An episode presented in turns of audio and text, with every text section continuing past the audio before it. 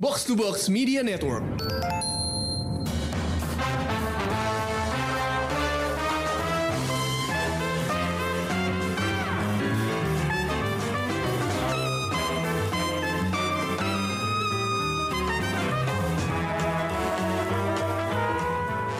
What up, what up? You're now listening to the most valuable crossover in the Box to Box Podcast Network.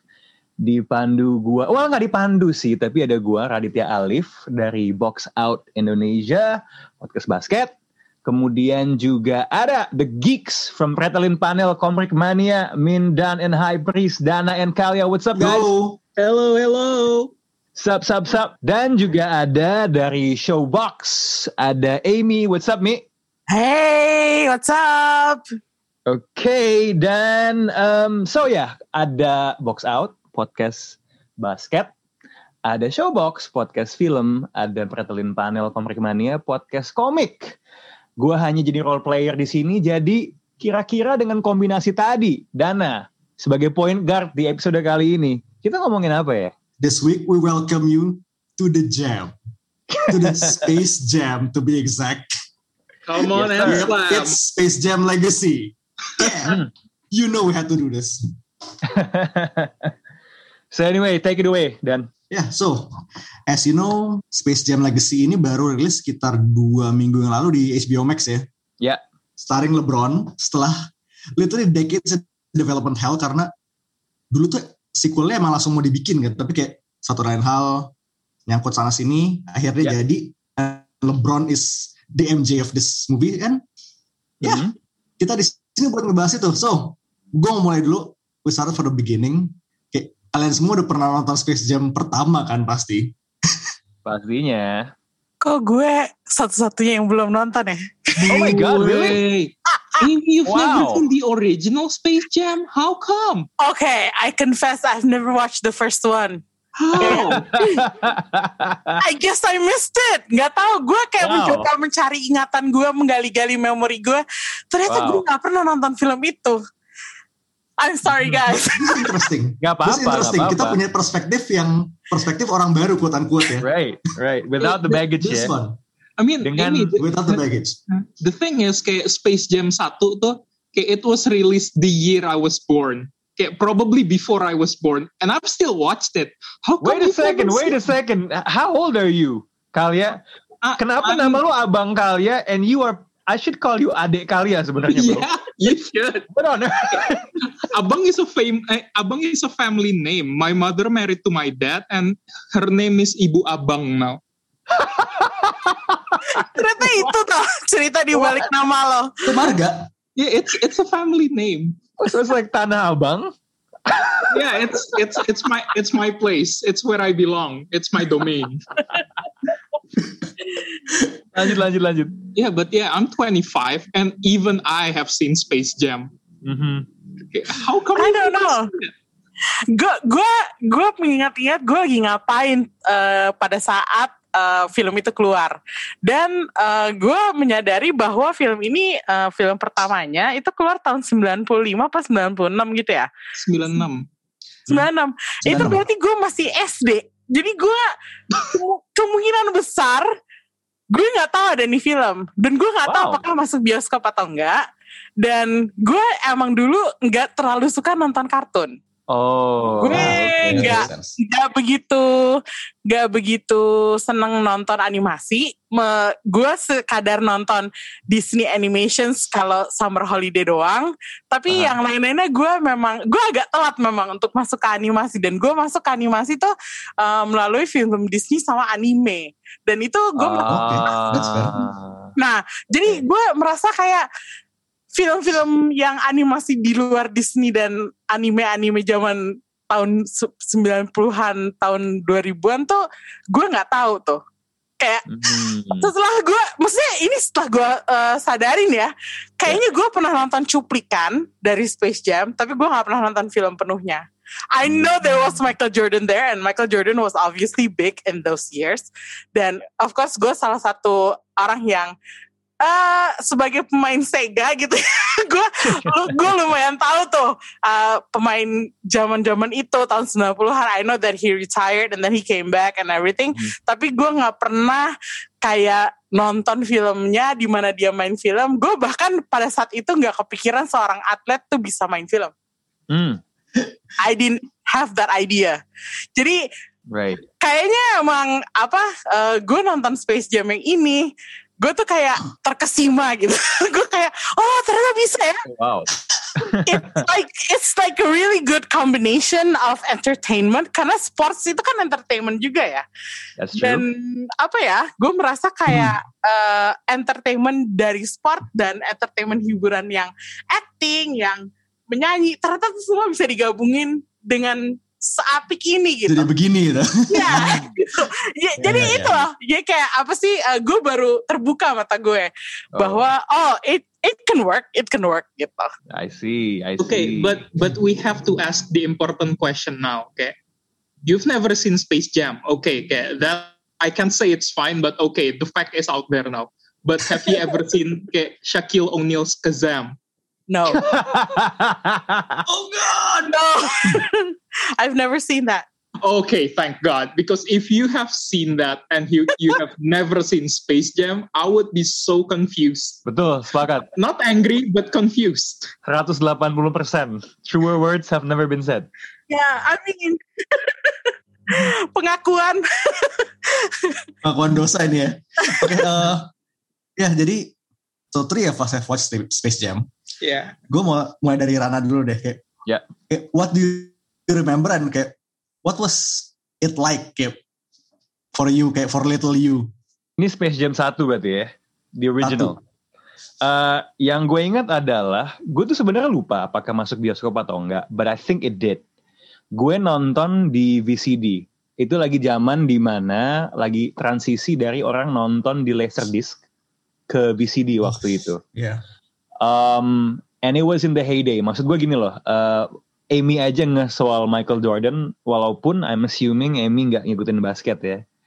Um, you can make the case bahwa di tahun 90-an, kalau ada satu atlet yang transcendent, yang melampaui olahraga and was a apa ya icon of culture in countries and in markets di mana orang-orang itu tidak mengikuti basket sebegitunya atau NBA gitu, but just the personification of something larger than life, then Michael Jordan would be that person gitu ya.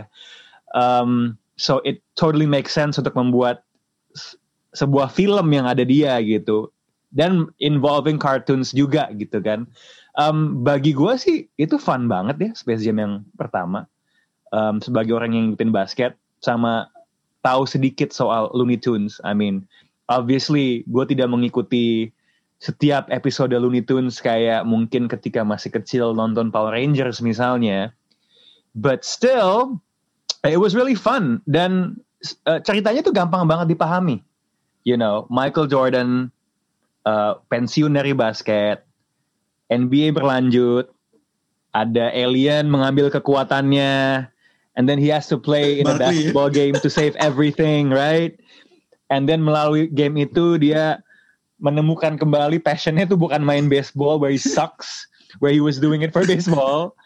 And then dia memutuskan buat kembali ke basket. So there was a lot of things in that story yang sebenarnya sangat fit dengan perjalanan seorang uh, Michael Jordan gitu. It was and it was funny. I mean banyak banget momen yang sangat ikonik ya dari Space Jam 1 gitu. Mike's kalau lo nonton uh, final NBA kemarin, tim yang masuk final salah satunya si siapa namanya Phoenix Suns itu sempat disorot di halftime, well bukan halftime ya, tapi di bench game satu pemain-pemainnya Devin Booker, uh, Chris Paul, uh, DeAndre Ayton, Devin Booker by the way udah terbang ke Tokyo buat gabung sama timnas basket US.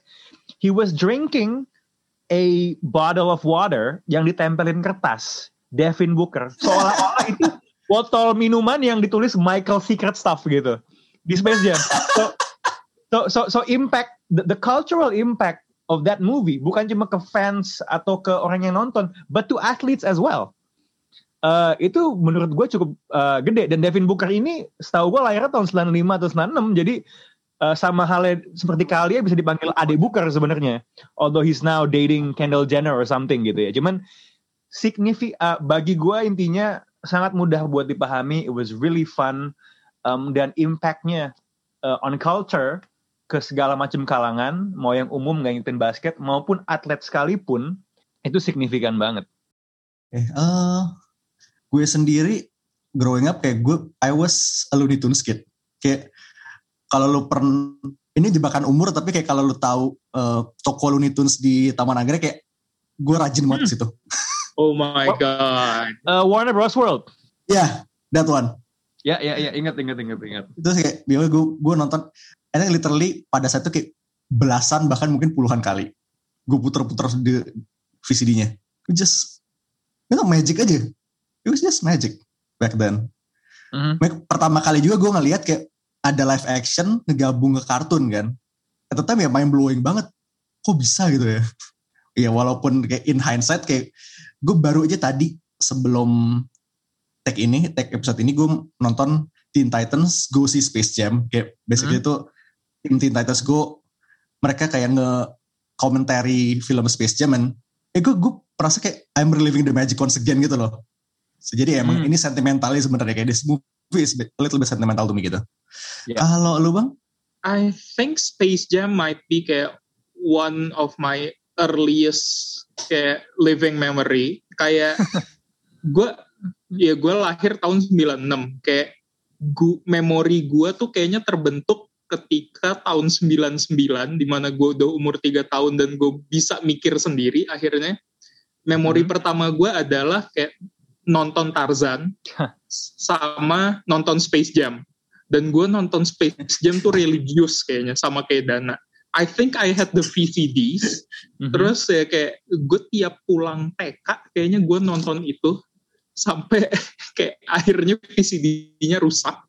Mm, Terus wow. gue sedih dan harus beli VCD baru. Kayak I, kayak I, I wasn't even big into sports gitu loh. Kayak I, I just really like the Looney Tunes dan kayak Dana. Gue ngerasa bahwa uh, orang bisa masuk ke dunianya Looney Tunes so kayak holy shit this is the coolest thing ever kayak hmm. ini tuh isekai Iya isekai makanya gue kayak oh, isekai. very true very true. This yes, is that's yeah, true. this, this is amazing gitu. Makanya gue kayak waktu nonton Space Jam tuh kayak it was something that I never knew.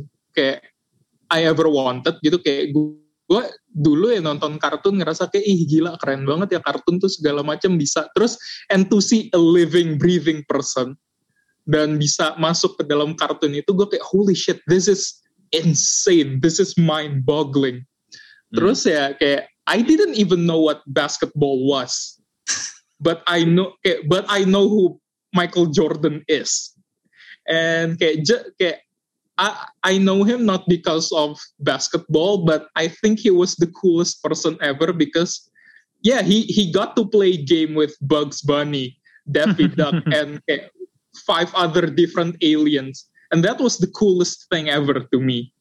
Up until now, I, th- I think it still holds up. Okay, I, I, hmm. after this episode, I'll have to watch it again. yeah.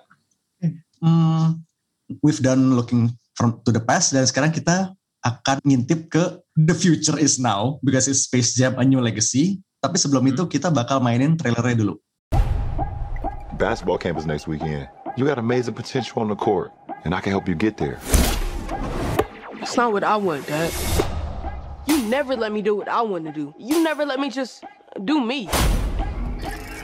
Hold up, wrong floor. I Bet Will Smith ain't got to deal with this. Dad! down!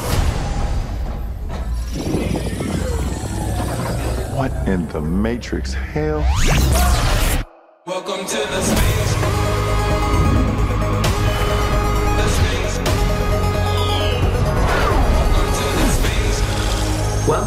King James. I am the king of this domain. This is the serververse. What'd you do to my son? Where's Dom? The only way you're getting your son back is if you and I play a little basketball. Pete, send this clown to the rejects. Wait.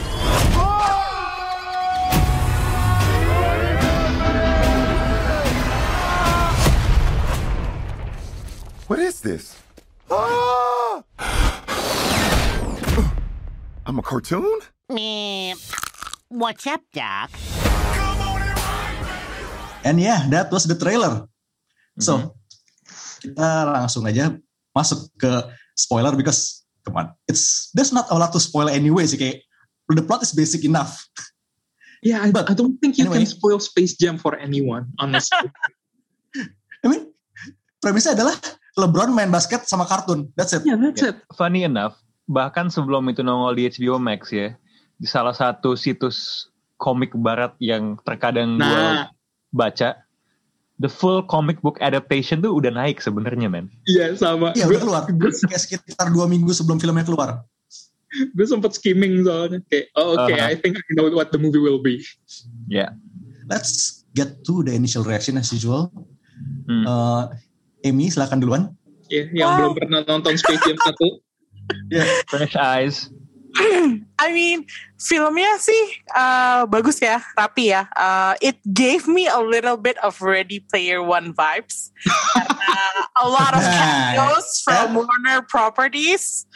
Of course, it's gonna be a star-studded movie. Of uh, dari awal aja udah udah ketahuan bahwa uh, it's gonna be a star-studded movie karena uh, like it's LeBron, he's playing himself, and there are like, of course, you will get uh, cameos from basketball players, other celebrities, and uh, characters dan cartoons gitu. Uh, tapi yang yang gue tadi sempat kayak apa namanya karena gue belum pernah nonton uh, Space Jam sebelumnya. Hal pertama yang gue lontarkan ke adik gue, gue nonton bareng adik gue. Gue bilang ini keluarganya LeBron beneran ya. Terus udah gitu adik gue jawab. eh kayaknya bukan deh. Ini kayaknya diperankan oleh aktor dan you know child actors dan Ya. eh, itu yang main istrinya Soniqua uh, Martin. Trek. Ya terus udah gitu gue bilang oh iya ya kayak how did how did I think that they are um, real people karena gue tahu LeBron anaknya tiga dan itu juga juga ada yang udah gede udah remaja dan apa namanya ada yang masih kecil. Jadi terus gue kayak this is real gitu. Maksudnya ada kesan real bahwa Itu itu sengaja di- disamain sih. Iya iya, jadi kayak gue merasa kayak jadi sebenarnya yang mana? Gitu? It treads a it treads a fine line between uh, fiction and reality, and I like that. Karena feelnya jadi kayak grounded gitu. I know it's uh, genrenya isekai dan lo masuk ke dunia kartun dan lo kayak main basket sama tokoh-tokoh kartun. Tapi ada juga kayak perasaan bahwa it could happen I was convinced it could happen. Gitu. Jadi gue kayak oh, they could go to Warner Brothers office dan terus tiba-tiba mereka kayak terserap masuk ke apa dunia video game. It could happen kayak mikir ini film benar-benar kayak gue karena baru pertama kali nonton jadi gue merasa kayak ini semua tuh bisa gitu. Dan it's a really powerful impact ya untuk orang baru kayak gue yang belum pernah nonton Space Jam untuk mempercayai bahwa it could happen gitu.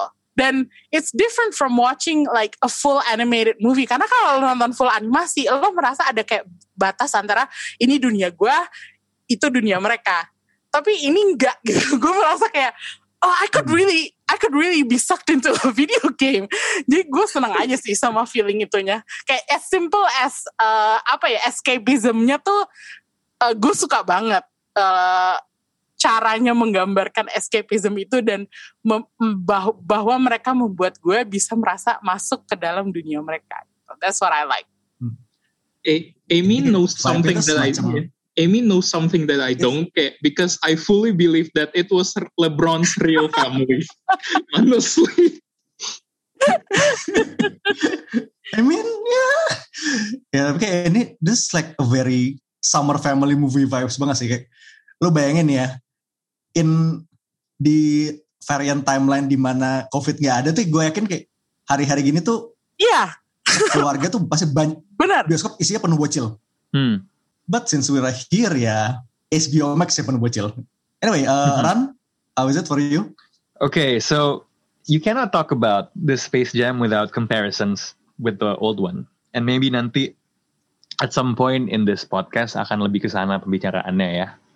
Cuman Yep. sebenarnya itu menurut gua karena dalam pembahasan GOAT, greatest of all time di basket, LeBron dan Michael Jordan akan selalu dibanding-bandingkan. And although mungkin juga in terms of transcendence gitu ya, masih lebih gede, masih lebih impactful Michael Jordan back in the day. I mean it's also the fact bahwa ya sekarang olahraga yang lain pun juga udah punya icon yang yang selevel atau lebih gede daripada LeBron. Misalnya di bola you have Messi and Ronaldo gitu. So it's not like back in the 90s, but these two will always be compared. Dan menurut gua, walaupun banyak boomer yang selalu ngebanggain MJ this, MJ that, gitu.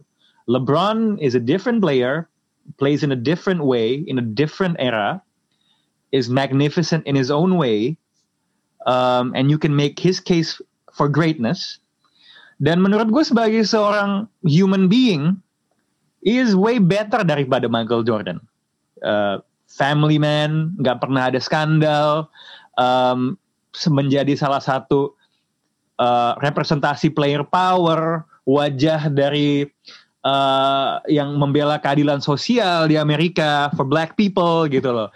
Uh, menyumbang, if you watch Last Dance, Michael Jordan nggak pernah ingin bisa menyatakan dukungannya untuk uh, kandidat uh, tertentu gitu yang mewakili uh, masyarakat dia because dulu disinirnya because Republicans buy his shoes too gitu kan. Sedangkan kalau LeBron James ya he has more than a vote gitu bisa dibilang turnout pemilu kemarin di Amerika juga terinfluence dengan gerakan-gerakan yang dia buat gitu dan bisnisnya juga banyak.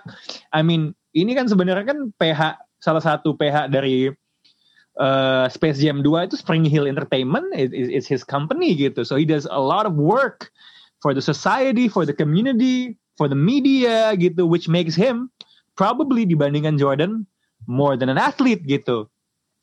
That being said, I didn't like the movie. I'm sorry. wow. Oh, Wow. okay. All that just to diss the movie. Wow, Rana. Maybe- Wow. That's good. That was May im- we ask why? that was impressive. Not gonna lie, that was impressive.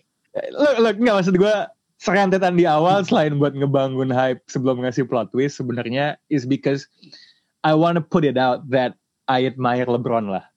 Ada masanya di mana gue karena sedang off mengikuti basket tidak sepenuhnya sepakat dengan cara dia mengambil keputusan-keputusan tertentu, but you know, with the benefit of hindsight dan sekarang ngelihat where he is, I mean, he is an amazing athlete and an even more amazing human being. Cuman bagi gue, this Space Jam for me, there's so many corporate messages stuffed into there. Hmm. I mean, the whole thing feels like a 90, uh, almost two hour exercise in IP IP-nya Warner Bros. ya. It just distracts me so much from cerita yang mau mereka bangun. Yang sebenarnya angle konfliknya menurut gue juga cukup menseparasi LeBron dengan Michael Jordan. Faktanya memang di dunia nyata LeBron James itu anaknya adalah calon pemain basket masa depan, Ronnie. And he's probably going to be able to be in the NBA someday. Dan yang lebih gila lagi mungkin nanti akan he's gonna be in the NBA ketika bapaknya masih main basket. And that would be an awesome story. So I thought, okay, this is an interesting angle sebenarnya untuk di di di diungkit fakta bahwa you know LeBron as a family, ya.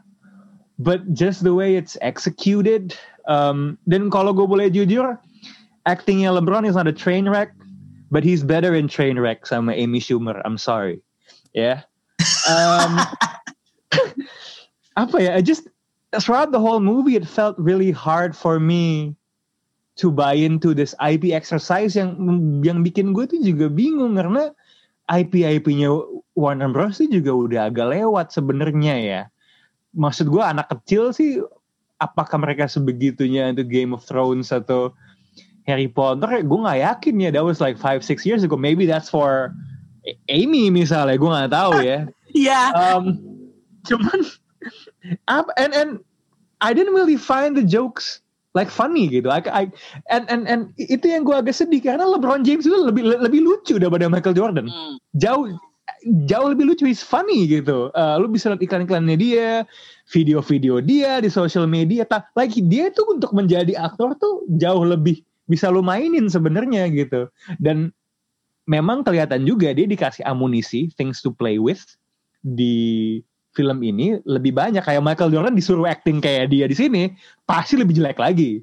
Michael Jordan tuh diuntungkan dengan fakta bahwa Space Jam was sort of designed so he could just play the straight man the whole time gitu loh. Hmm. Kalau Space Jam yang ini kayaknya is asking a bit of stuff gitu. Karena kan ya LeBron James is a bit loony gitu orangnya. But yeah, I mean I, it took me three times untuk menghabiskan film ini di HBO Max. I I I, I couldn't watch it in in one sitting sebenarnya. Sepertiga awal, tengah, sama akhir. gue bisa ngerti perasaan Rana karena uh, tadi gue bilang it gave me a little bit of Ready Player One vibes. Maksud gue itu it's not necessarily a good thing karena uh, tadi Hmm. uh, gue merasa uh, it's already been done di Ready Player Hmm. One. That whole IP thing, IP Right. dump gitu. Itu kayak Hmm. udah udah lewat. gitu. long ago ya. Cu- Iya, Baru dua dan- tahunan umurnya. itu kayak belum belum 10 tahun yang lalu gitu kita nonton film seperti ini di mana eh, banyak IP-IP-nya Warner Bros di dump semua di satu film dan eh, in such a wonderful way dan Ya. cara masukinnya jauh lebih halus, Hmm. jauh lebih bermakna gitu. Eh, satu-satunya momen di mana gue eh, berseru itu adalah ketika eh, Looney Tunes muncul di Mad Max. Itu satu-satunya Yeah, yeah, that was kayak, kayak Itu it, that was clever. that was surprising. That was yeah, that unexpected. was like, actually. oh okay, Mad Max, Yeah. yay, gitu. Finally something. Tapi like I agree with uh, Harry Potter and Game of Thrones. Uh, I mean, even the DC characters kayak overused Uh-huh. menurut gue Yeah. Dan agak-agak jadinya malah kayak, huh, kind of boring gitu. Malah Hmm. gue malah tertarik untuk melihat revivalnya Looney Tunes di mana mereka dapat Right. badan baru, dapat kayak animasi komputer graphics zaman sekarang gitu, digital gitu kan. Itu Hmm. malah lebih menarik buat gue daripada kemunculan uh, ini itu dan I mean it's just a bit overdone bagian itunya sih kalau menurut Yeah, gue. yeah. dan gue juga apa namanya seperti Rana gue meng, eh, perlu dua kali nonton. Jadi yang pertama kali nonton gue nggak konsen banget tuh. Gue nggak kayak gue nggak ngedapetin eh, inti dari ceritanya. Eh, meskipun buat gue lumayan fun ya. Eh, Ya. awal-awalnya cuman agak ke tengah tuh tiba-tiba drop gitu. Terus gue coba lagi eh, nonton untuk yang kedua kalinya di saat mood gue lagi a bit kalem Hmm. gitu dan it works sih kalau buat gue it works karena gue masih masih punya kacamata Masih. orang Ya. baru gitu yang Ya. kayak wow wow wow gitu nah tapi emang sih IP dumpnya itu memang agak lebay dan kalau menurut gue nggak perlu semua itu sebenarnya karena Aha. even though you said LeBron actingnya jelek tapi Lo masih bisa. gue merasa dia tuh Oke. entertaining dia Oke, entertaining oke, banget oke, oke. Ya mungkin sebenarnya kan berarti tuh oke tuh poin soal LeBron ya. Ini kan sebenarnya ya perbedaan taste atau ekspektasi aja ya. ya gitu ya Um, karena mungkin juga karena gue tahu nih LeBron tuh memang orang yang I mean my expectations can work against me ya. My my knowledge of how entertaining he is misalnya atau kemunculan dia di di di media-media lain gitu. I mean he's a fun dude gitu. I just feel tadi bagus ya lo mention soal Ready Player One ini anggap aja Ready Player Basketball gitu ya. Eh, ini tuh kayak those things sort of get in the way. Kayak kalau di Ready Player One kan it's part of the story. Yes. Dan elegant bener seamlessly gitu kan. Kayak uh, you're in a video game in the first place. Okay this is in the server verse or whatever you wanna call it. Tapi satu itu distracting dari dua dua apa ya icon yang udah ada di dalam uh, series ini yaitu misalnya LeBron James and the Looney Tunes gitu kan Um, kedua, permainan basket itu sendiri is a stylized hyper version of basketball. Yang itu juga kayak NBA Jam ya. distract- So there's so many things that sort of sort of pull you out of what you're watching sehingga satu hal yang yang yang menurut gue tetap bisa gue ikuti di Space Jam pertama ya adalah satu gue merasa kalau internal logiknya itu konsisten mau sewacky apa pun, oke? Hmm. Uh, like you know Michael Jordan is surprised dia masuk ke dunia ini dan lain sebagainya. Like like there's a consistency in that throughout. Eh, yang kedua adalah gue bisa merasakan sense of stake. You know, there's stakes. Oh ini bakal di- diperbudak selamanya. Dan sebenarnya di Space Jam 2 itu ada gitu, but the fact that it's digital, there's Don Cheadle it's inside the server, um, it's fun. Kayak oke gitu, kayak seba- sebenar sebenarnya itu cerita core ceritanya dramatis, tapi gue tidak bisa merasakan apa ya suasana dramanya sebenarnya karena ya ini semua digital gitu loh. Kayak- oke, so what exactly are they playing for? Walaupun pada akhirnya di, di dijelasin ini spoiler kan, kayak oh you know Ya, spoiler loh. uh, Bugs Bunny is gonna die, and then he just appears gitu aja, right? kayak kayak ya udah gitu kayak I didn't, I, susah bagi gue untuk untuk to be emotionally involved in the story. I know it's just a cartoon ya, tapi gue juga tidak menuntut macam-macam juga, but just it was really hard bagi gue untuk bisa engage lah intinya. Hmm. That's fair. Hmm, for my money kayak LeBron's acting was pretty okay, tapi kayak satu hal yang mengganggu gue adalah dia kalau teriak itu nadanya datar kayak ah Hmm. kalau kalau lu masukin visualizer dia dia garis lurus. Hmm. itu the one thing that bothers me. gue mau Oke. Gue mau- gue mau nambahin dikit ya soal LeBron ya. Sebenarnya bagi gue, Michael Jordan is dead serious, is a killer. Almarhum Kobe Bryant is a killer. LeBron James itu justru tidak terlalu meyakinkan ketika dia terlalu serius. Hmm. Because his persona is a fun guy actually. Jadi di awal ketika dia lagi marahin serius sama anak kayak I'm like, hah? This Actually, isn't LeBron. Like, lu kalau lihat LeBron James lagi nonton anaknya main basket di SMA, iya, iya dia serius tapi kelihatan enjoy gitu loh, kayak ibu-ibu sebenarnya dia kalau lagi nonton. Kayak kayak basket that. mom, basket kayak dad ya. soccer mom gitu loh dia, gitu. kayak Gue gitu loh. gue tadi bertanya-tanya dan gue pengen menanyakan ini sebenarnya ke Rana kayak eh, is is that really how he is as a father gitu karena gue menurut gue eh, awalnya gila kok serius banget ya ini orang I thought he was he was a fun guy I mean I get that Eh, pe- apa kesan gue impression gue terhadap LeBron adalah he's fun gitu Ya. dan apa namanya orangnya rada ngocol gitu kalau Iya. lihat di interview gitu kan Nah, Yes. tapi terus dia kayak aktingnya serius banget di awal yang dia marahin anaknya terus gue tadi kepe- pengen nanya marah emang dia beneran kayak gitu I don't buy it tapi ya maybe it's a script Iya. demand gitu I Iya. don't know Ya, I mean like untuk sesaat dia tiba-tiba jadi Kobe Bryant gitu what? like what? Soalnya kan gitu. The, the thing about athletes is that they have a persona yang orang tahu gitu. Maksud gue LeBron James di saat kritikal di sebuah pertandingan dan he can be dialed in ya. Um, bisa ada lah killer moodnya ada gitu. But that's not his default mood. Kayak lo ngeliat almarhum Kobe misalnya ngelatih anaknya gitu kan. Eh, almarhum eh, anak yang meninggal eh, Gigi gitu kan. Oh dari kecil dilatih gitu kan. Kayak even though LeBron James anaknya tuh gini deh. LeBron James di dunia nyata anaknya calon main NBA di masa depan. Tapi ketika anaknya lagi streaming game sama temennya, LeBron James ikut-ikutan juga. Gitu.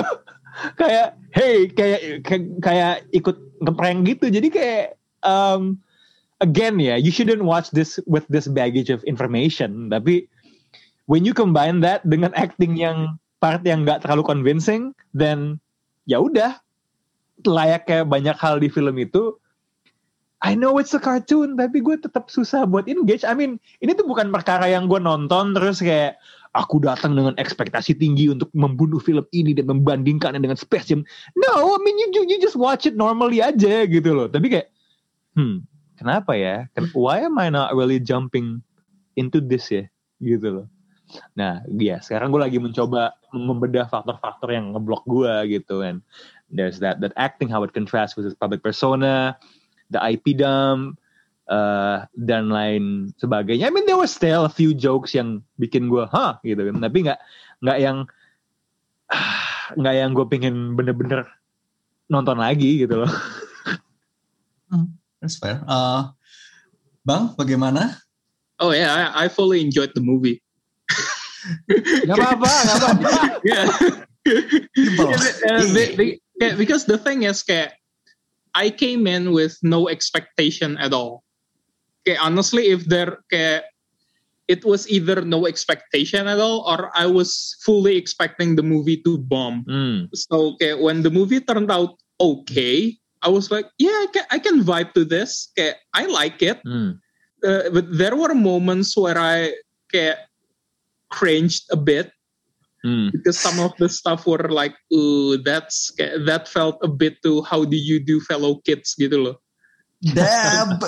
Kayak, kayak, kayak ju- justru kayak the the scene where LeBron uh, LeBron dab, I was like, yeah, I, I like this. Kayak he seems like the kind of dad who would do that. But kayak, Hmm.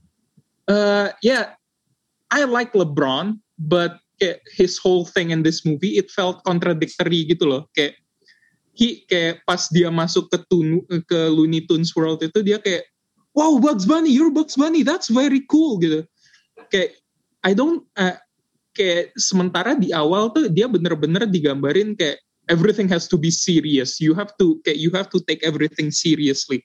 Hmm. and then kayak begitu dia ketemu Bugs Bunny dan dia nyuruh Bugs Bunny buat ikutan serius tuh gue kayak wait hold on. That that's not how it works. Kayak a few moments ago you were having fun with Bugs Bunny and now you don't want to have fun with Bugs Bunny?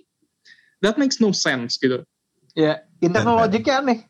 Iya karena logiknya aneh banget di sini kayak I think that was the most mind-boggling thing. Meanwhile kayak seharusnya gue lebih eh, kayak lebih boggled lagi ngelihat kayak Don Cheadle on Adderall being an AI.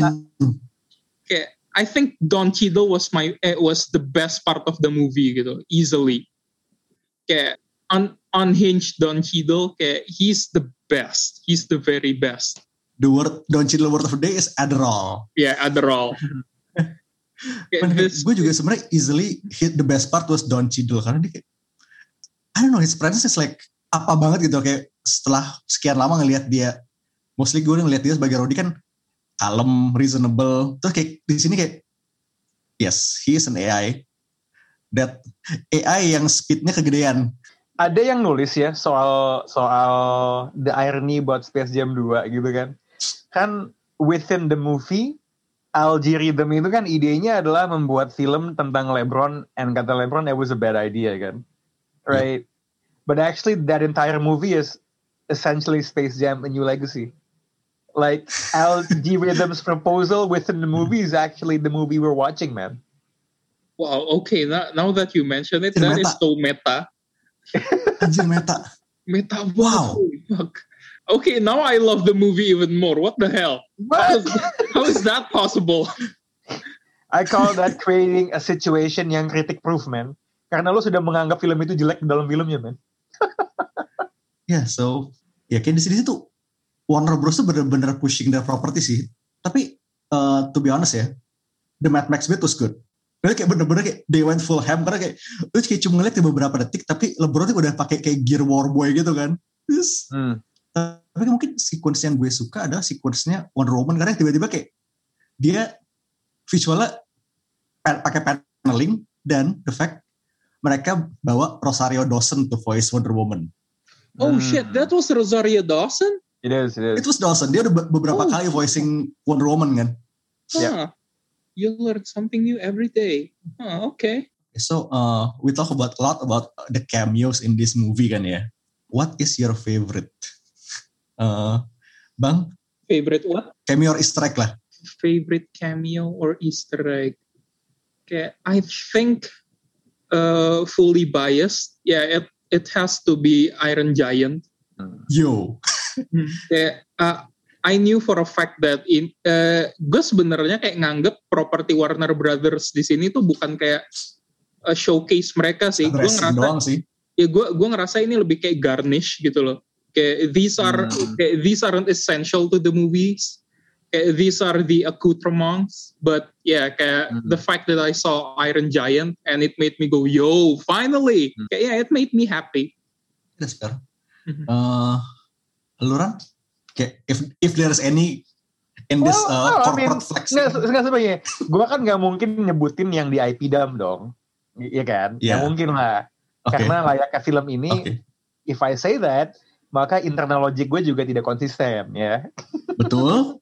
Jadi Jadi I will say two. I will say two yang menurut gue seandainya film ini tidak seperti ini, menurut gue cameo-nya akan tetap works. And this comes from the realm of basketball. Menurut gue sudah seharusnya memang ada Ernie Johnson jadi komentator eh, di eh, sebuah pertandingan di sebuah film Space Jam. Eh, bagi gue walaupun dia bu- udah bukan komentator play by play ya kalau ada yang nonton NBA kan NBA itu di Amerika tuh tayang di i- dua major networknya ESPN eh, ABC sama TNT kan. TNT yang affiliated sama Hmm. Warner.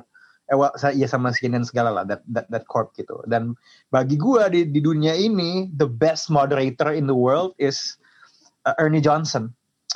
Eh, yang kalau biasa pertandingan NBA he host Inside the NBA Uh, that's the the most fun sports punditry show hands down in the world. Karena lo bukannya ngelihat tiga orang lagi ngomongin basket suasananya tuh kayak ngelihat barbecue tau gak lo? You, you have you have a panel yang isinya Shaquille O'Neal Charles Barkley yang juga nongol di Space Jam sebelumnya. Yang dua ini Oh, kayak adik kakak selalu show-nya, berantem.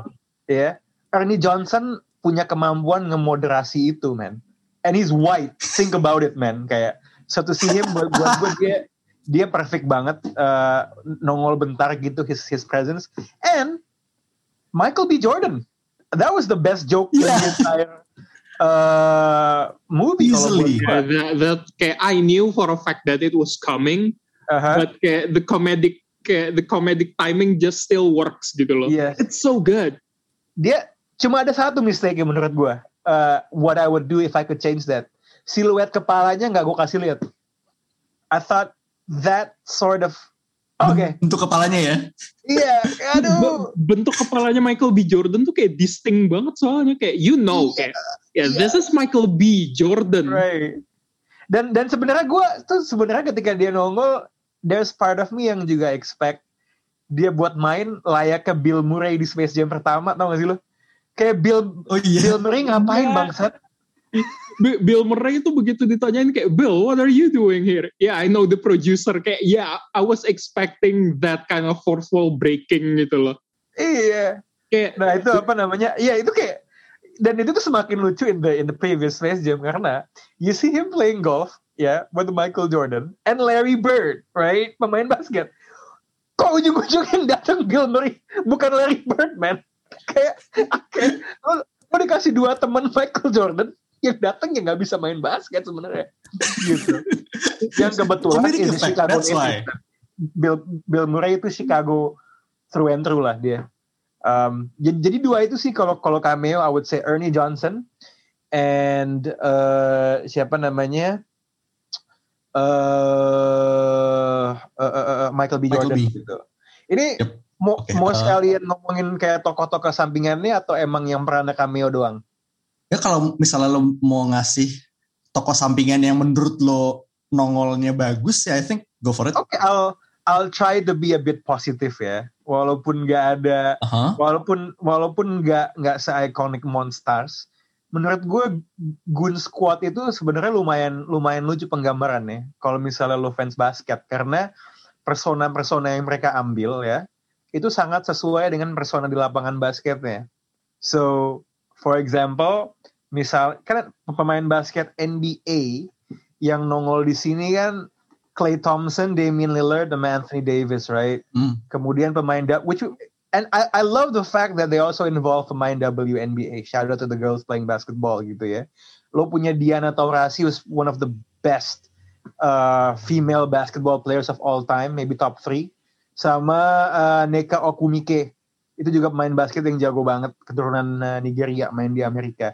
Dan gue seneng ngelihat penggambaran kekuatan. Justru yang kekuatan supernya gue paling suka itu Goon Squad. Because it's so much Iya. based on Gimiknya bagus. what they do as. Jadi misalnya Clay Thompson kan, Clay Thompson itu dia jago three point. Satu bagian dari Golden State Warriors dijuluki Splash Brothers sama Steph Curry. Karena tembakannya splash kan, kayak bunyi net splash splash splash gitu kan. Tapi terka and, and Clay Thompson is like the nerdiest normcore basketball player on the planet. Tahu gak sih lo? Kayak fans dia banyak di Cina karena dia aneh gitu loh. And he's not gonna give you 30 40 points every night. Tapi terkadang tapi kadang-kadang he can go and fuego and semua tembakan dia masuk like he goes on fire. Oh. Makanya ketika dia, dia jadi wet fire, itu tuh kayak wah anjing ini kayak main basket beneran. Damian Lillard, Kronos, can manipulate time. His real nickname is Dame Time. Karena di waktu-waktu momen paling crucial in a game, he's so good. Like he's so clutch. Gitu loh. Jadi kayak all of these all of these dan dan White Mamba misalnya di Netorasi, her nickname is White Mamba. Uh, like a riff on Kobe Bryant's Black Mamba. Jadi itu itunya tuh sebenarnya lucu gitu loh uh, penggambaran kekuatannya buat pemain basketnya more so daripada Looney Tunes ya menurut gue. I mean Looney Tunes we know lah, we know what they can do gitu. Hmm. Also, uh, we have uh, last minute substitute masuk. Lisa, welcome. Hey guys. Yo. I was So. kidnapped, kidnapped by algorithm, sorry banget. Oke, nggak apa. Udah masuk servernya box to Udah box masuk sekarang ya. servernya box to box media network. Tadi sempat nyasar gitu ke server mana gitu. Tapi gue gak tahu nih uh, semuanya pada suka gak sih sama filmnya? Kan gue baru join, jadi gak tahu. Oke, uh, Rana Ah, loves doesn't- the movie. Rana loves the movie. Rana can't love it enough. Oke. Hey. Gini ya, in in the movie there's a joke about LeBron coming down from one from from three one. That is essentially the situation in this podcast. I'm the one, and they're the three. Who are, who are LeBron and I'm two. Oke, Rana, Rana, Rana lo suka film, lo suka filmnya for real atau lo beca atau lo apa bercanda nih? You, no, I didn't. I, I I did not. I, it took me three times to fi- finish the movie. Oke, It took me three sittings. Oke. Soalnya gue kayak apaan nih gitu. I, I didn't like Ah. movie. Gue uh, gue gak suka filmnya karena I wa- I remember watching the first movie waktu masih kecil gitu ya, waktu masih kecil Ah. and then Looney Tunes was such a big part of of that time gitu kayak people actually watch uh, Looney Tunes and uh, baca bukunya segala macam. And now I don't think people do. Jadi kayak the fact that it's there terus kayak digabungin sama I don't know. I don't know, it's just like it's so weird karena gue tuh ngerasanya kayak ini Warner Bros lagi mau ngapain ya? Kayak what are they trying to do with this um uh, dia tuh kayak lagi mau bilang like calling to the glory days tapi nggak nggak juga gitu kayak I don't know. Gue ngerasanya sih kayak a bit misplaced dan dan dibilang new legacy uh, not sure juga sih. Dan dan apa sih Don Cheadle-nya jadi algoritma gitu terus nyulik digit I don't know. Gak tau, so weird. Kayak dulu dulu waktu kecil maybe maybe because we were so much innocent back then gitu. Jadi kayak it just like okay like uh, karena kan awalnya si Michael Jordan itu kan beneran dia kayak as in like human abis itu masuk ke dunia kartun kan. So that was something very new yang kita nggak pernah lihat gitu. And now it's just like we live in the age kayak lo bisa ada deep fake bisa ada apa. Jadi kayak ini tuh it's not that surprising anymore. Um, terus gue nggak tahu ya kalau kalau kalau kalau basket apa sih kayak dunia basketnya mungkin Rana aja deh yang yang komentar gitu. Tapi kalau kalau gue sih ngeliat gue sih ngelihat uh, ininya tuh kayak ceritanya tuh maksa banget. And then why why dia mau eh, like why the algorithm wants to steal uh, LeBron James? Gue gak, gue I didn't buy it gitu. Karena karena kayak oh berdasarkan algoritma he's the king. And like, really? Like he's not the king in my world now gitu. Kayak I think I think in this world kayak sekarang tuh semua orang udah uh, very connected to each other tapi kayak maybe in like small circles and then ada yang suka K-pop suka K-pop banget gitu kayak now it's just not it doesn't it doesn't no it doesn't do it for me guys sorry kalau ada yang suka itu, it- itu kayaknya algorithm nggak ngikutin BTS kayaknya. ya. yeah, yeah, exactly. The biggest thing in the world is now BTS gitu kayak literally it's, it just doesn't make sense aja sih bener deh. Kayak tuh tuh like Algoritma why- algoritma tuh masuk K-pop Twitter and set nah. yeah. Kayak I remember kalau konseksual tuh kalah sama army men. Okay, I, I I honestly I honestly think that algorithm is advanced. Okay, maybe he can Hmm. predict that LeBron is going to be in BTS real soon. Oh. wow. Oh, okay. It's, it's a premonition kind the of beast thing. dancer basketball. Yeah. No, it's just Uh, waktu kecil tuh gue inget banget ya, uh, gue gak suka basket, tapi I remember my friends are talking about it. Semua orang tuh ngomongin basket emang.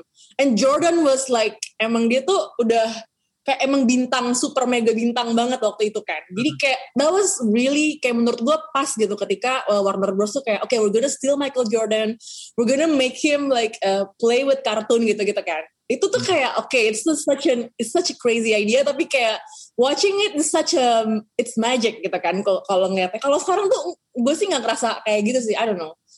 I don't know guys. Maaf ya Ran. you, you're apologizing to the wrong person. I mean, kan you're defending this basketball world. I don't know. Now you're three two. Iya yeah, iya. Yeah. Oke, okay, but uh, pertanyaan gue sekarang adalah, list yeah. menurut lo kayak is there a, a cameo or like a side character yang menurut lo memorable kayak? Uh, nggak ada kalau gue. Sorry. Well, well, really? not, not even Michael B. Jordan? ya, ya I mean, karena udah tahu kan bakal, maksudnya it's not that surprise. Gue gak surprise juga gitu, karena udah tahu kan. It's the obvious joke sih. It's, it's yeah. the obvious joke, but the comedic, the comedy still slaps gitu menurut gue. Iya, nggak tahu guys, gue kayak bitter banget kali ya karena lagi pandemi. Oke, okay, mungkin reasonable. ya, maksudnya mungkin karena gue udah tahu, udah tahu, udah dengar-dengar kalau ada bakal ada cameo dari dia gitu, jadi kayak oke, okay, oke, okay, he's gonna be there, so so like it's not gonna, it's not gonna do the movie justice anyway for me gitu kayak. Datang-datang oh. recokin gak sih nggak ya? I hope not. Gak apa. Mi, gimana Mi? Kayak, does any of them stand out for you? Uh, I said it before. I'm gonna say it again. I liked uh, the Mad Max part. That's like Gak tau kenapa yeah. bagian Mad Max itu berkesan banget buat gue. Uh, mungkin karena gue juga suka banget sama Mad Max dan gue nggak percaya mereka berhasil memadukan dua hal itu gitu. Dan in, in uh, apa ya dari semua yang ditampilkan uh, blendnya paling natural gitu. Daripada masuk yang ke Harry Potter itu gue nggak suka. Masuk ke Game of Thrones gue nggak terlalu suka. Tapi uh, gue suka sama apa namanya sama cara mereka nampilin Mad Max it was quite dia the extra mile gitu loh. Gitu. Itu aja sih cuman Mad Max dan uh, I mean the Michael B. Jordan was a bit predictable tapi I like it. Right? I mean, it's not the most apa namanya exciting thing, tapi like the joke, I got it, then I laughed. Kayak Michael A. Jordan, Michael B. Jordan, it's I don't know. I just I I, I like it. Simple as that. Oke, okay, uh, gue sendiri ya, ini cameo yang gue yakin banget unauthorized. But kalau lu notice di mejanya Dom, meja anak anaknya si LeBron yang gamer, there is a Shuri Funko Pop. gue mau salaman sama set dressernya. Oh, ini bisa ya?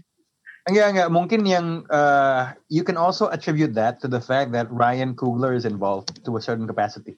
Mm. Oh, Ryan Coogler is involved? That makes really? sense. Uh, I didn't know that. Gak, gue oh, lupa. This is news. Via via PH-nya or something deh. Actually, that actually makes sense. Ya, yeah, ada produsernya sih. Right? Ya, yeah, sebagai I mean, it makes sense juga in the context of Dom gitu kayak they're both geeks. Mm-hmm. And yeah, it's a nice little touch. Mau sengaja maupun tidak ya. And then, well, we get to the likes and dislikes. Kayak sebenarnya udah lumayan bertebaran for the whole podcast, tapi gini, gue mau summarize it to just like one each, kayak one like and one dislike from each of you. Bang, Yes. What do you like and what do you dislike?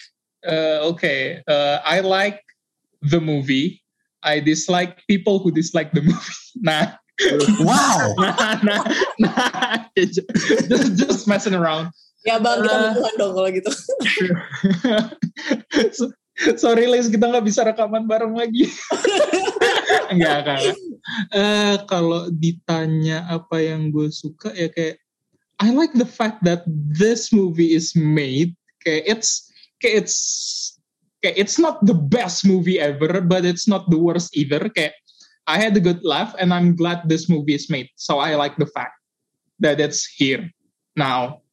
Oke. But kayak what I dislike about this movie is eh, kayak ya apa ya apa yang gue gak suka dari film ini sebenarnya kayak banyak tapi gue nggak bisa pinpoint apa yang bener-bener gue nggak suka gitu loh. Karena gue udah kadung merasa bahwa movie ini adalah satu film yang gue kayak oh ya udahlah gue nggak usah mikir buat nonton film ini. Jadi kayak otak gue tuh udah meremehkan segala kesalahan-kesalahan film ini dengan mengatributkan eh, fakta bahwasanya gue nggak eh, ini nggak akan mungkin jadi film favorit gue jadi ngapain gue nitpick gitu. Jadi ya kayak Yeah, that makes sense. yeah if if I have to pick something that I don't like is this movie is not going to be super memorable as the first Space Jam to me Oh pasti. kayak, thi- kayak this is kayak it's very subjective to me gitu loh. Jadi ya gue gak akan bisa ngasih lo jawaban konkret buat duanya, eh buat dua buat dua-dua pertanyaan itu. So yeah, that will be my answer. Oke. Eh, Lisa, one like and one dislike. Apa ya like-nya dan gue bingung. Um, actually, Kalau nggak ada nggak apa-apa. Actually at the beginning of the movie, uh, I, I like it the fact that ini tuh kayak tentang uh, di- uh, ceritanya dimulai dari anaknya si uh, si Brown ya. Maksudnya kayak si Domnya itu. Maksudnya I kinda like that, but not enough to change change my mind about the movie. gitu aja deh gue. Sorry ya. Bisa bisa masuk. And what you did did not like ya sudah panjang lebar lah ya. Ran, Um, Oke, um, kalau like, I felt like angle cerita family-nya sebenarnya langkah yang tepat untuk membedakan LeBron dengan Michael Jordan. Because we're talking about two, two completely different human beings ya. Dari cara mereka conduct their lives outside of basketball especially. Um, sebenarnya kalau soal dislike, kalau gue bilang IP dump lagi, fakta bahwa ini flexing jatuhnya masturbasi gitu, udah udah cukup tergambarkan. But I think ultimately, ultimately yang gue nggak suka adalah this movie really failed to engage with me, you know. And I think sebenarnya permasalahan terbesarnya bukan IP dumpnya, but just the way it was. I couldn't feel the stakes at all at any moment. That's the biggest problem for me. Itu yang bener-bener all of the other things misalnya kayak I, IP dump it distracted from me, maybe it played into that. Tapi gue tuh susah banget untuk bisa engage with this movie at any point sebenarnya. Kayaknya itu main problem gak sih kalau tadi Rana udah bilang kayak gitu, terus uh, tadi Abang juga bilang hal yang ini tuh nggak nggak uh, like nggak memorable gitu ya filmnya. Dan itu tuh kayak emang jelas banget gitu karena jokesnya gue nggak ketawa, maksudnya kayak oke terus uh, yang tadi Rana bilang cuman kayak masturbasi doang gitu ya, kalau for the glory days mereka bikin ini mereka bikin itu gitu. Kayak um, oke gitu. Terus tapi tapi gue tuh nah nggak gue nggak tahu ya tapi kan uh, maybe the the appeal is the basketball thing I don't know. Dan ternyata enggak juga gitu kalau kalau denger Rana tadi gitu ya.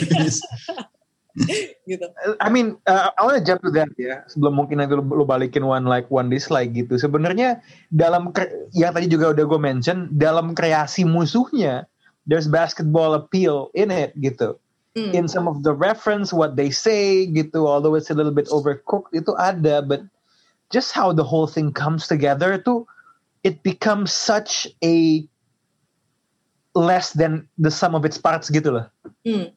Kayak, "Wah," Ah. gitu kayak lu tuh mau masak sesuatu, lu punya banyak banget bumbu nih, yang jadi malah lu anjing nih micin tuh wah, gitu loh, to the point di mana you just water to wash it all down and out gitu. Tapi gue jadi penasaran deh Ran, waktu film pertamanya yang musuhnya alien terus mainnya basketball, what did you think about that? Gini ya, dalam perspektif komparasi ya, Hmm. again ya, kan bebannya sequel ini adalah memang melakukan hal yang berbeda. That's why they choose a different angle. Se uh, uh, stake-nya harusnya tuh, uh, I think what Space Jam 2 is aiming for adalah kisahnya lebih personal. Ada drama keluarga di situ kan. But di yang pertama, I thought stakes-nya tinggi banget, cause I mean Michael Jordan is is like like it's meta in the way bahwa NBA itu dirasa agak turun ketika nggak ada Michael Jordan. Dan di film itu dia bermain untuk menyelamatkan satu NBA. Ya. Karena kan kekuatan teman-temannya diambil sama monster kan. Ya. mhm. Kayak I mean it's masturbation in its own way gitu, but it kind of plays into the stakes of the whole game Yes. gitu kayak. Yes. I really felt that the NBA basketball Michael Jordan would be fucked kalau tangannya nggak manjang di ending satu Space No, Jam but, but yeah, you're so right. Yeah, di Space Jam 2 oh Bugs Bunny is dead. And then tiba-tiba dia nongol in the real world Kenapa? Karena dia kartun. Yes, yes. I- at that time gue remind me lagi deh gue agak-agak lupa juga ya. Tapi waktu itu the way they promote the movie is like hey guys Jordan is back gitu ya gak sih? Eh, isn't that dan- how they market the movie back then waktu tahun 98 ya kalau nggak salah? If you watch like it 96 ya 96 sorry kalau kalau mau ngomong memanfaatkan loh semua film sih sebenarnya zaman sekarang you could say gagal untuk memanfaatkan any kind of moment karena uh, pandemi ya obviously ya hmm, hmm, hmm. probably with this movie you could make the case kalau seandainya dimundurin dikit dan timingnya dipasin dengan kalau nanti anaknya LeBron James masuk NBA mungkin akan lebih resonan gitu ya. Um, but Hmm. timing Space Jam keluar kebetulan memang i- apa ya semua bintang tuh kayak align gitu loh. Karena Hmm, hmm. lo kalau nonton Last Dance like there's a segment yang ngasih ngelihat Michael Jordan lagi bikin space latihan di tempat dia shooting Space Jam. Hmm. so he was shooting while preparing himself for the next season. Kayak timingnya dengan dia absen di basket dia masuk lagi it was all just very convenient. That movie had so much momentum in its timing sehingga it felt like really relevant dengan Hmm. situasi perbasketan uh, waktu itu gitu loh I mean again nggak ada salahnya ngeluarin Space Jam 2 sekarang or tahun lalu or whatever, whatever. cuman kebetulan ya sebenarnya bintang-bintangnya tidak se, se, se- selurus the planets were in, in sync seperti ketika Hmm. Space Jam satu keluar oke gitu. Hmm. Oke, eh, Amy, your one Um, like and one dislike. one one like and one dislike uh, like-nya yaitu sense of newness freshness di gue masih hidup karena gue belum pernah nonton Space Jam yang lama jadi gue masih bisa sebagai orang baru yang baru mengenal Space Jam di film ini gue eh, apa namanya gue menikmati lah jadi mungkin karena ada kebantu dari soal nggak tahu macam-macamnya tentang Space Jam nggak ada perbandingan jadi gue bisa menerima film ini. Dan eh, gue merasa masih banyak adegan-adegan yang entertaining gitu. Hmm. tapi what I didn't like was um, satu animasinya agak all over the place kalau menurut gue Uh, meskipun there's an interesting moment di mana ya apa namanya Looney Tunes-nya berubah menjadi digital animation, uh, menurut gue kayak ngelihat dari CGI work-nya tuh kayak kurang apa ya kurang convincing aja sih menurut gue. Lagi-lagi gue bisa bandingin sama Ready Player One. Uh, di situ uh, efeknya lebih bagus kalau menurut gue. Dan uh, dislike gue yang kedua adalah uh, musiknya nggak ada yang memorable. Kalau Ya, kalau ngomongin kalau ngomongin uh, basketball, uh, I would think that itu uh, banyak banget musik-musik upbeat yang lo bisa pakai. Tapi tadi tuh kayak nggak ada kayak nggak ada sama sekali gitu yang memorable nada-nada yang familiar atau apa ya bisa membangkitkan semangat jadi agak lackluster di bagian itunya sih kalau menurut gue. Amy, Amy, Hmm. gue mau nambahin sedikit. Actually, salah satu kekuatan utama dari Space Jam yang pertama ya, Heeh. itu theme song Space Jam-nya yang dibawakan sama DJ Quad City. Like, Oh. God City DJs, yeah. Oke. Man, just for some information ya, ini kembali ke efek Space Jam ke pemain NBA. Tadi kan yang pertama gue sempat ceritain soal Mike Secret Stuff, right? In 2015, in the Slam Dunk Contest, Zach Levine, yang lahirnya kayak tahun 95 juga, jadi masih seangkatan juga sama kali ya. when he came out to do his slam dunk uh, in the first round, lagunya pakai lagu Space Jam 1 dan dia pakai baju squad. So that slam dunk was a Space Jam. It was a Space Jam dunk. Gitu loh. Kayak will there be a Space Jam 2 dunk in the future? I don't think so gitu. Uh, for starters, it's gonna be humanly impossible to replicate anything ya. Obviously ya, it's a cartoon. Cuman, cuman kayak ya itulah. That's the just the. So I mean, even music is such an important part of the legacy dari Space Jam pertama going forward. Like mungkin zaman sekarang tuh maybe this movie is called the new legacy karena dia sadar legacy dari Space Jam yang pertama sebesar itu sampai sekarang. Eh, tapi gue tuh dengerin uh, lu ngomong ya Ran, uh, you talk about how legacy udah gitu. Gue tuh karena film yang Space Jam keduanya jadi kayak begini, gue tuh jadi I'm just set for uh, LeBron James gitu loh. Ini film ini tuh kayak does this movie hurt his reputation if any gitu? Kalau maksud gue kayak iya gak sih? Gue nggak tahu sih cuman kayaknya gue ngerasa karena dulu kan uh, Jordan was such a star terus ada ada film itu tuh it puts him in the map as a, a global icon itu across jadi nggak cuma basketball doang gitu loh like uh, kayak dia transcend ke ke ke ke ke subjek yang lain gitu kalau kalau yang Space Jam kedua ini menurut menurut lo gimana Ran? Kalau kalau gue sih sebenarnya posisinya ngelihatnya adalah it does not tarnish his image or anything ya. Um, hmm tetapi it doesn't help. Tapi memang bedanya just taking this out of Space Jam gitu ya. I mean LeBron James is so much more than an athlete. Um, apa yang dia lakukan di luar lapangan, you could make the case uh, lebih hebat daripada Michael Jordan to begin with ya. Aktivismenya dalam gerakan Black Lives Matter misalnya, and also involvement dia di dalam film Space Jam ini sendiri kan lebih tinggi karena dia punya perusahaan media Spring Hill, dia punya berbagai macam bisnis yang sebenarnya produk media yang dia hasilkan tuh bukan cuma Space Jam dua aja gitu. Kalau hmm. lo nonton HBO, one of their best talk shows is The Shop. Hmm. Di mana itu dia bikin talk show di dalam barbershop.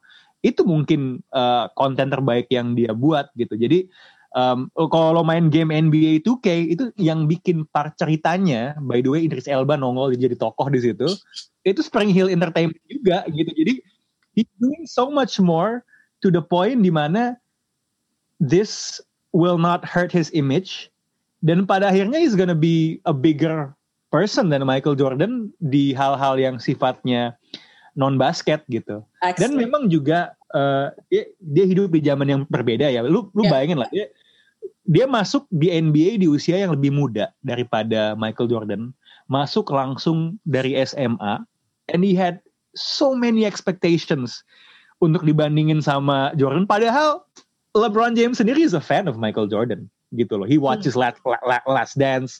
Um, dia tumbuh that's why he wears the number 23 gitu. So there's a sense of reverence within him gitu. Um, tapi juga setelahnya dia hidup di zaman yang berbeda gitu. Kalau lo ngomongin tahun 90s Michael Jordan nggak punya pesaing in our collective memory dari olahraga lain. Yeah, that's true. Hmm. Kayak with the social media and the internet lo bisa nonton dari mana pun I mean there's Lionel Messi there's Cristiano Ronaldo there's Usain Bolt there's Michael Phelps di Olimpiade sekarang ada Simon Biles there's, there's so many Serena Williams gitu kayak memang kita hidup di zaman di mana there's nggak ada satu icon monolithic you know hmm. kayak kayak Michael Jordan gitu and that's just a fact so um, it does not help his case kalau memang ceritanya dia memendam ambisi untuk bisa mengenal mengenal transcendence-nya Michael Jordan. But with everything he's done and in the era that he's living, he's probably gonna be remembered as someone yang lebih impactful in in in different ways daripada Michael Jordan. Oke. Okay. I mean that's that's great to know karena maksudnya kayak I would hate karena kan maksudnya with all this uh, karakter adaptasi yang tadi lo bilang itu hmm. it'll be really sad kalau misalnya film ini jadi kayak uh, ngejelekin image dia gitu loh. But that's that's good to know. Ini tapi uh, gue tuh pengen nambahin nih, maksudnya akan selalu ada narasi yang membandingkan legacy dia sama Jordan ya dalam hal-hal yang sifatnya non basket. Um, gue nggak tahu ya apakah LeBron James yang namanya orang kan pasti punya ambisi ya terlepas dari sepenting apa memenuhi ambisi itu ya. I will say this though. Uh, mungkin kan hal hal basket yang paling diikuti sama orang di luar basket sebelum ini kan mungkin dokumenter Last Dance ya. Mm. um, The Last Dance itu dikomisikan uh, sama Michael Jordan, like, like dia memberikan izin untuk lo memakai footage ini. Setelah LeBron James menang juara di Cleveland tahun 2016. I find banyak yang melakukan cocokologi. Lah kenapa dia ngasih izinnya? Sekarang ya? Hmm. setelah because Le- Le- LeBron James ini kan beda ya. Kalau Michael Jordan dia main di satu tim and then dia menang enam kali right? Hmm. LeBron James ini dia gagal menang awalnya di tim kampungnya di Cleveland. Dia pindah dimusuhi satu Amerika Wow. dan kemudian juara and then dia pulang kampung and then akhirnya berhasil menang gelar juara pertama buat kota Cleveland in 100 something years in any major sport right? And then that was when muncul narasi wah dia the cho akhirnya dia memenuhi takdirnya gitu kan. And at that timing Michael Jordan chose untuk oke deh lu gua ACC ini lu bikin dokumenter Last Dance. Bisa jadi sih yang sebenarnya lebih insecure soal legasinya bukan LeBron James man. It's Michael Jordan sebenarnya Did I pick the right person gitu ya? right gitu kan so Okay. ag- again ya I mean that's always interesting to talk about naratif-naratif yang terbentuk di luar dari produk-produk media yang melibatkan these greater than life athletes like what is the personal stake for them in in doing that apart from the the money Tapi kalau gue boleh uh, motong sebentar ya, uh, I just want to say, as a person who doesn't watch basketball uh, and still know LeBron James, after watching this movie, gue merasa gue lebih dekat sama LeBron James. hmm yeah yeah yeah yeah Is that weird? Karena menurut gue no no it's di not it's sini- not it's not di sini ya seperti tadi gue bilang di awal, kayak apakah itu beneran keluarganya dia kayak gitu? Gue jadi belajar tentang LeBron James gitu Jadi kayak. penasaran lu ya. Ya gue jadi penasaran apakah bener uh, keluarganya kayak gini, apakah uh, dia punya sisi serius yang selama ini gue nggak tahu karena kan gue nggak nonton basket kan karena Ya.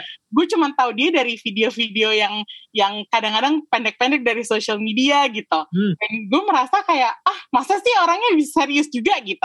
Nah Ya. gue merasa kalau soal reputasi gue rasa sih LeBron nggak bakalan eh, jatuh ya hanya karena film ini gitu. Kecuali kalau dia melakukan suatu dosa besar yang misalnya doping gitu. Ya, Ya. knock on wood nggak jangan sampai gitu. Tapi gue rasa eh, hanya karena satu film Space Jam ini gue yakin sih dia nggak bakal drop reputasinya. Cuman uh, he could have made a better movie. Kayak maybe next time he won't repeat the mistakes that he did in this movie.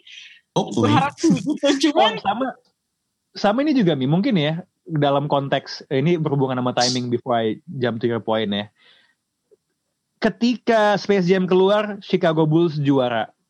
The season uh, Lakers tuh kalah di playoff. Jadi emang simetri antara kejadian di dunia prestasi dunia nyata sama timing filmnya memang tidak. I mean you cannot control that gitu kan. Itu satu. Kedua memang LeBron James itu lebih man of the people sih gitu Hmm. loh. Memang ada sesuatu. I mean Michael Jordan, Air Jordan, right? His airness dia melayang gitu kan. Sedangkan LeBron James memang he always wants people to know kalau dia tuh emang ya gue ya gue dari Akron Ohio gitu loh. Gue orang kampung, gue sama kayak lo. Uh, mau gue segrande ini, I'm relatable to uh, the average dad, you know, the average family man gitu loh. I mean, there's something about him. Mungkin itu dia kali ya. Charmnya adalah ya dia memang lebih relatable dibandingkan atlet-atlet di kalibernya dia yang ada sebelumnya atau ada di cabang lain. Oke, so I think kalau dari gue sendiri nih ya, the biggest crime was not including the theme song. itu sayang banget. Padahal di trailer udah ada, udah ada remix ya kan. Hmm. And also what I like was Little Rel. He was Oh. kayak man, he made he made the commentary for me sih. Kayak Hmm. playnya sama Ernie Johnson sama Little Rel kayak yes. Ini kalau diperhatiin It's ya, a bit of a shame we don't need a lot of him. Little Rel ini Ya. trajektorinya seperti Kevin Hart ya. Iya gak sih? Jadi kayak dia nongol ngambil cameo-cameo kecil di komedi-komedi yang involving black people. Berarti at some point in time ya, gue akan punya ekspektasi dia nongol lebih sering di pertandingan-pertandingan NBA dan ujung-ujungnya dapat satu vehicle di mana dia jadi lebih terkenal. Kalau ya, kan Kevin Hart tuh kayak gitu kan, kayak sekarang dia terkenal, right? Tapi kalau lo nonton Scary Movie 1, 2, dia kan cuma nongol bentar doang di situ kan. Mungkin. gitu. Ya, ntar tinggal tunggu let's say 3-4 tahun lagi ntar dia bakal main film sama Dwayne Johnson. Le- Leo Rel kemarin udah main sama Eric Andre di Bad Trip and it was a good movie. Kocak ya. Kocak. Also, I'm gonna leave you guys with one more thing. Uh, speaking of Dwayne Johnson, kemarin tuh si Malcolm Dealey, direkturnya New Legacy itu sempet ngomong, gue mau bikin Space Jam 3, but starring Dwayne Johnson. What? No. Ini ini jadi Space Slam dong. Ya kayak it- it's not basketball anymore baby, it's wrestling time. Come on and slam, literally. Enggak sih, please. But yeah. and on that bombshell, I think it's time to wrap this up. So, thanks again Rana sudah mewakili box out kali ini. Yes, sir. And as usual, thanks Amy and Lisa for stopping by as usual. Thanks guys. Sorry telat. Thank you. We will be seeing you next week. So for now, this is Minden This is High Priest. signing off. Peace. Out.